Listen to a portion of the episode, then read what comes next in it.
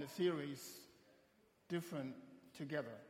I mean, we've looked at um, differences in culture, differences in skin color tone, differences in all sorts. Today we're looking at the rich and the poor doing life together. Or can they? We'll see what the Bible has to say about that. And our text is taken from the book of James. James is a very practical, penetrating book. He is very clear. He leaves very little to our imagination. James is like a head, a school headmaster. And I don't know if you've had that experience, but back in my secondary school days, in a boarding school, every Sunday we had to dress up all white, our beds made up, and we had to stand by our beds, and the headmaster would come around and just do an inspection. And you just hope nothing is gone wrong. And the book of James is like that. As you read through it, you just feel you hope he doesn't find you wanting.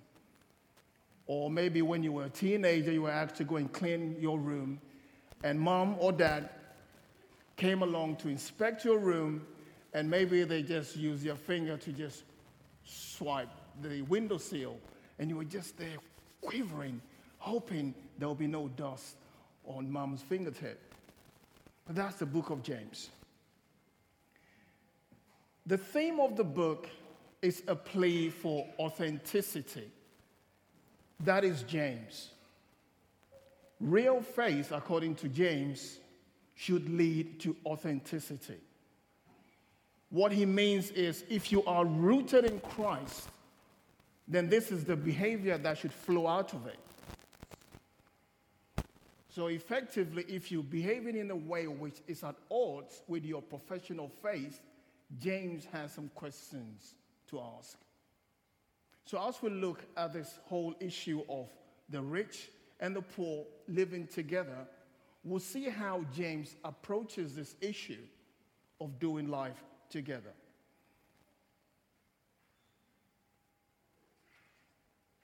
And our text is taken from James chapter 2, reading from 1 to 13. And I read My brethren, do not hold your faith in our glorious Lord Jesus Christ with an attitude of personal favoritism for if a man comes into your assembly with a gold ring and dressed in fine clothes, and there also comes in a poor man in dirty clothes, and you, say, and you pay special attention to the one who is wearing the fine clothes, and say, You sit here in a good place, and you say to the poor man, You stand over there, or sit down by my footstool, have you not made distinctions amongst yourselves and become judges with evil motives? Listen, my beloved brethren. Did not God choose the poor of the world, of this world, to be rich in faith and heirs of the kingdom which he promised to those who love him? But you have dishonored the poor. Is it not the rich who oppress you and personally drag you into court? Do they not blaspheme the fair name by which you have been called? If, however, you are fulfilling the royal law according to the scripture, you shall love, you shall love your neighbor as yourself. You are doing well. But if you show partiality, you are committing sin and are convicted by the law as transgressors. For whoever keeps the whole law and yet stumbles in one point, he has become guilty of all. For he who said, Do not commit adultery, also said, Do not commit murder. Now, if you do not commit adultery but do commit murder, you have become a transgressor of the law. So, so speak and so speak and so act as those who are to be judged by the law of liberty. For judgment will be merciless to one who has shown no mercy. Mercy triumphs over judgment. Shall we pray? Father, thank you for your immutable indivisible word. Thank you, Lord, that it brings life And Lord, I pray that as we hear your word, that you give us the grace to be able to align ourselves to what it commands. Fill this place with your presence, I ask. In the name of Jesus. Amen. See how James opens up the text. He says, if you profess faith in Christ, you cannot be partial. The authenticity issue again. How do you profess faith in Christ and show partiality? He literally concludes his argument before he even starts. But in his text, James makes three basic arguments that if you show favoritism to the poor and contempt for the poor, you are, number one, usurping God's authority, God's sovereignty. His second argument is that if you show favoritism to the poor and contempt for the poor, you show favoritism to the rich and contempt for the poor, you are effectively aligning yourself with God's enemies. Now, that's tough. But we'll see why in a minute. And finally, he says if you are partial, you are violating God's royal law of love. Why does James say if you show favoritism to the rich, you are usurping God's sovereignty? Paul the Apostle picks up on the same theme in 1 Corinthians 4, chapter 7, uh, 4, verse 7. Paul writes, For who regards you as superior? What do you have that you did not receive? And if you did receive it, why do you boast as if you had not received it? What is Paul saying here? If the basis for showing favoritism to the rich is their wealth, their possessions, or their status. Paul is saying, Did not God give them those things? So then, if we are doing that, we are robbing God of the praise and the honor that is due God. And we are heaping it on the people God has blessed. So Paul, James is saying if we show favoritism, we are robbing God of his glory we are usurping his sovereignty. It is very easy to succumb to this temptation. If you take our love affair, for instance, with celebrity endorsement, where we have very famous people who give or lend their names to all kinds of products, something they don't even have any expertise in. But somehow we, got, we get caught up and we agree with it. A favorite person who comes to mind whilst preparing for this is David Beckham, a very fine athlete, I must say. You might not like his football, but he's a great athlete, a face that is well known around the world. I checked, and he's endorsed about nine products. The police sunglasses, H&M clothing line, Rage software, Gillette. But that's what fascinates me. Because David Beckham very often keeps a stubble on his face. He hardly shaves. So then I'm trying to compute in my head where is the connection here? Here is a guy who doesn't shave. I mean, that's the way he likes to look. Good for him. So why, why has he lent his name to Gillette razor and the, and the shaving cream when he doesn't do that? But somehow it works. Somehow it works. So it's a, temptation, it's a temptation which stalks all of us. And James is saying, don't do that. Don't do that. And when we also show discrimination in this way, James goes on to say, we are setting up ourselves, we are setting ourselves up as judges with very little information. And we do that very often with the wrong motives. James, James's argument number two, you find in verses 6 to 7. He goes on to argue that partiality is wrong because when you do so, you are aligning yourself with the enemies of God. Because of greed and selfishness, probably in every culture, you find the wealthy tend to take advantage of those who are helplessly poor. But what does God say about the poor? Right through Scripture, you hear God come along and say, Take care of the poor. He said to the people of Israel, Do not neglect the poor, do not neglect the widow, do not neglect, neglect the fatherless. And that's God's passion. God cares deeply about the poor, and so should we. In Proverbs 14, the Bible says, Whoever oppresses the poor shows contempt toward God. That is a very strong, strong word. If you oppress the poor, you are showing contempt for God. What, why is that? Because we are all created in God's image. Regardless of your station in life, regardless of who you are, rich, poor, whoever you are, you are created in God's image. So if you are sure, if you're oppressing any particular person for whatever reason, God doesn't like that.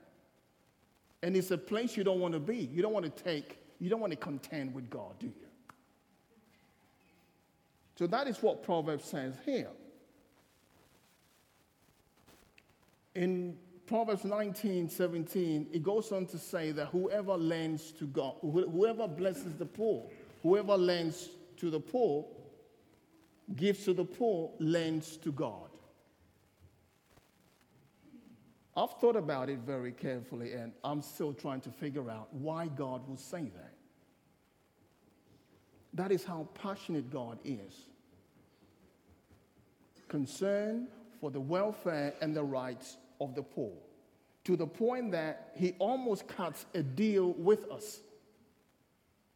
Bless the poor, and I owe you. I'll pay you. But that shouldn't be the motivation for us being a blessing to the poor. But that is God here. He feels for the poor. So rather than build walls of partition separating the rich from the poor, God says, no, tear those walls down and do life together.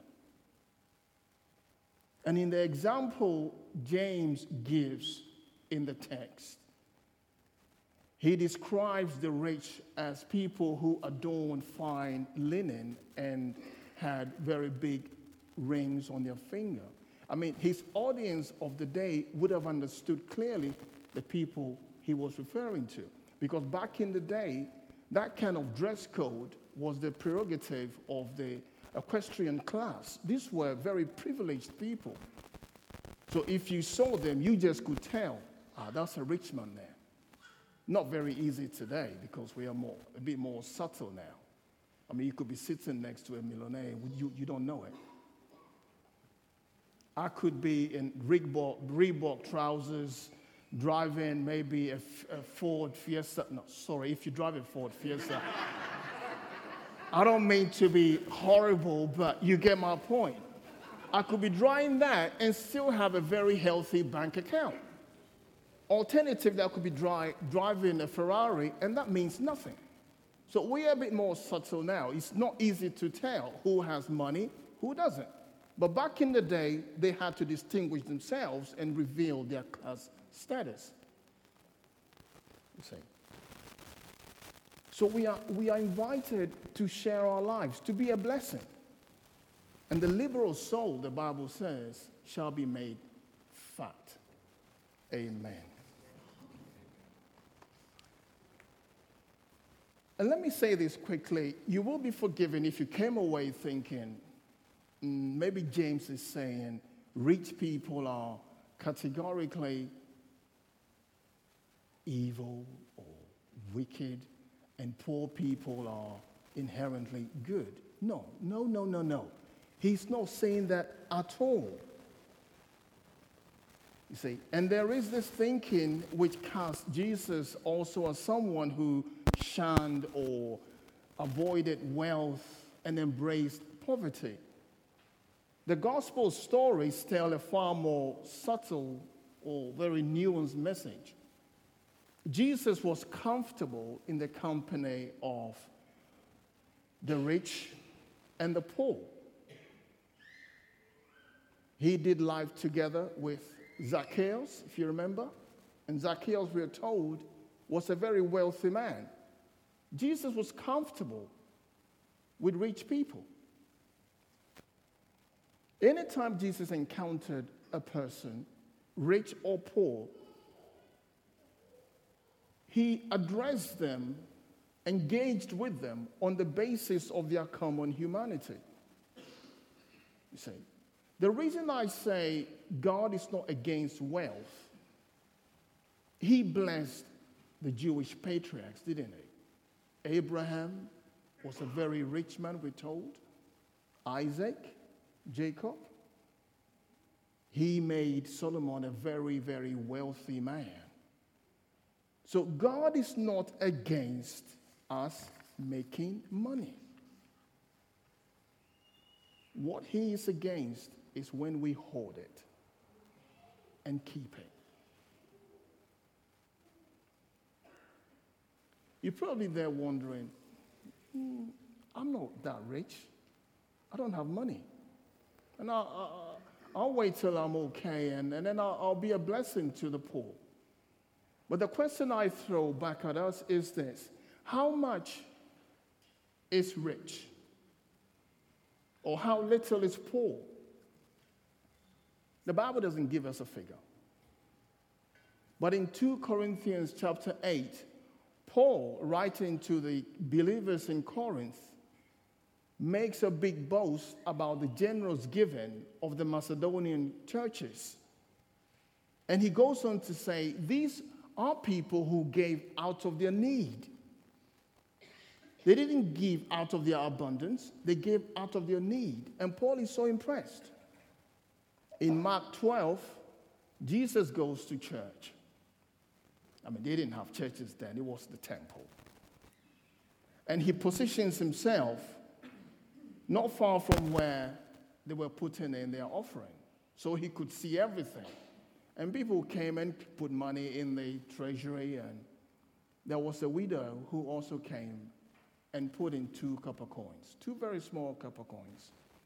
And Jesus says, Of all those who gave, this woman gave more than all because he gave out of she gave out of her need. So then my question is how much is rich, how little is poor? That is not the issue here. The point is we are called to share whatever we have, however little, however plentiful. Obviously, the more you have, the more you can bless with. See? Because, like I said, God is not against us making money, it's when we keep it, when we hoard it. Because in 1 John 3 17, the apostle says, What good is it if you have the whole world's goods and a, a, a, brother or a sister comes to you saying, Oh, I have this need in my life, and you say, Sorry, God bless you, I hope you get it fixed. So, where he goes on to ask a rhetorical question Where is the love of God in you? If that's the attitude you show toward those in need, even though you have so much to give. We are called to do life together. And Jesus is our ultimate example. In Philippians 2, we are told Jesus, being himself God, There wasn't anything that was subject to any argument. But he emptied himself, he gave up all of that glory and came into this world, took the form of humanity, and did life together with us. In John's gospel, he says, The word became flesh and dwelt amongst us, and was obedient to the Father even unto death. And today we have this union life with Christ. We do life with Him. Very different, but together with us. That is the ultimate example.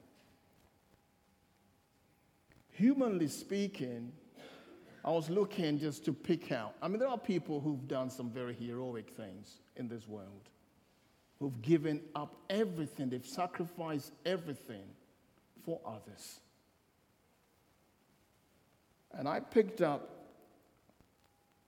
this Belgian Catholic priest called Father Damien. He was born Jeff de in 1840. And he went on a mission expedition in Hawaii.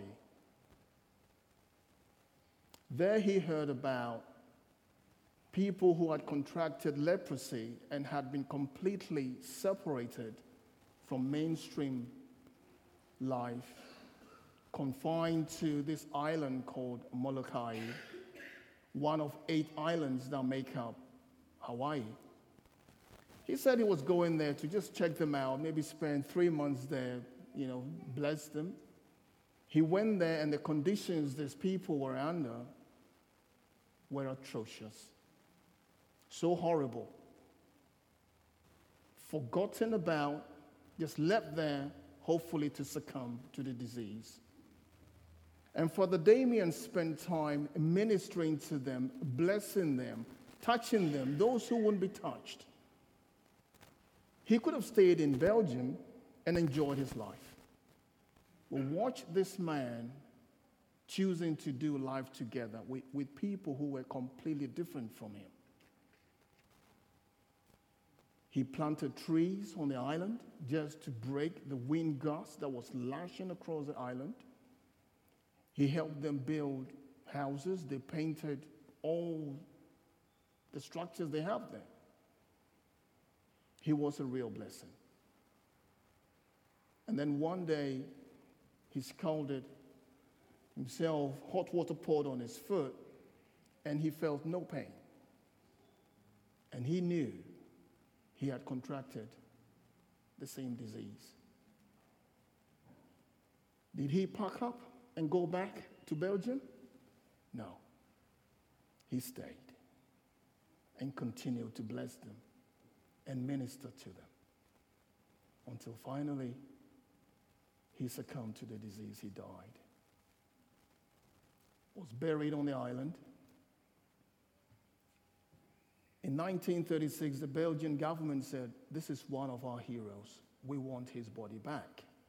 So they exhumed his remains from the island, taken back to Belgium against the plea of the islanders because they loved him because of what he had done for them. This went on until 1995, not long ago, when the Catholic Church beatified his name because of all the work he had done with people who had contracted leprosy. And then, when he was beatified, the Belgian government relented to the pleas of the islanders and decided, okay, we'll send you a piece of this this man. So they exhumed the remains of his right arm, the hand that ministered to the islanders, the hand that blessed them. They exhumed the remains of his right arm and took the remains back to Molokai, where he ministered to the lepers. And today, the, right, the remains of the right arm are interned in the original tomb he was buried in. Very moving story. And while I was reading it, the question which kept coming to me was Is there more the Lord can do with me or through me in reaching out to the poor? And the answer which comes to me is yes. There is room for improvement. And I guess I say the same for all of us here. There is room for improvement. The guy's story is so fascinating, remarkable. He's called the martyr of charity, doing charity work, which eventually kills him. He could have just called it off, gone back to his homeland. He did not. He stayed with them, sharing life together. James's third argument is against why partiality is wrong is that it, vi- it violates God's royal law of love, which is what? That we love our neighbor as we would ourselves. And I tell you, if we could do that, I'm sure about 97% of the world's problems will be just like that gone. And Jesus gave that as one of two commandments that we love God with all our hearts, with all our strength, with all our mind, and loving our neighbor as ourselves. And he said, on these two laws, everything flows out of. So James is saying if we show favoritism towards the rich and show contempt for the poor, we are violating this rule. And I don't want to set myself against God. And finally, with this, I close. Andy, our senior pastor, kicked this series off with an illustration of a triangle, if we have that, with Christ at the top and us at the base. So, whatever the difference between us, as we move towards Christ, who is at the apex of the triangle, our differences shrink and get smaller and smaller until when we get into Christ, the differences all get into Christ. By definition, we are the body of Christ. He is the head, we are the body. Different, but together in that one man, the Lord Jesus. So, as we bring this series to a, a conclusion, it's, it's what I want to leave with us. I mean, it was a brilliant illustration. I thought I'll bring it back. And that sums up what we've been talking about. God has created us different for a reason. Because if you look, if you read Revelation, I don't know if it's chapter 7, where John is given a sneak preview into the age to come. The differences are there in language, in different people and cultures. But these are things to enrich us. All one in Christ. So, as we go into our time of ministration, the one thing which comes to me repeatedly is this Is there more we can do by reaching out? Is there more the Lord can do through us? I mean, here at the Riverside, the Storehouse Compassion, Compassion Ministry is huge, and for good reason. Because we want to be, we want to do life with those in our community who may be struggling. And that is what we're called to do. Now, what God has blessed us with, we open our wallet, we open our homes, we open our hearts, and share. And you may be so fortunate in that God has been so gracious to you and blessed you with so much. There is a temptation where what God has blessed us with can be a distraction, takes our eyes one who blessed us with the goodies, and we begin to put our trust in what he's blessed us with. Like Jesus said, it's easier for a camel to go through the eye of a needle than for, a rich, for the rich to enter the kingdom of heaven. Is God making it more difficult for the rich to get into heaven?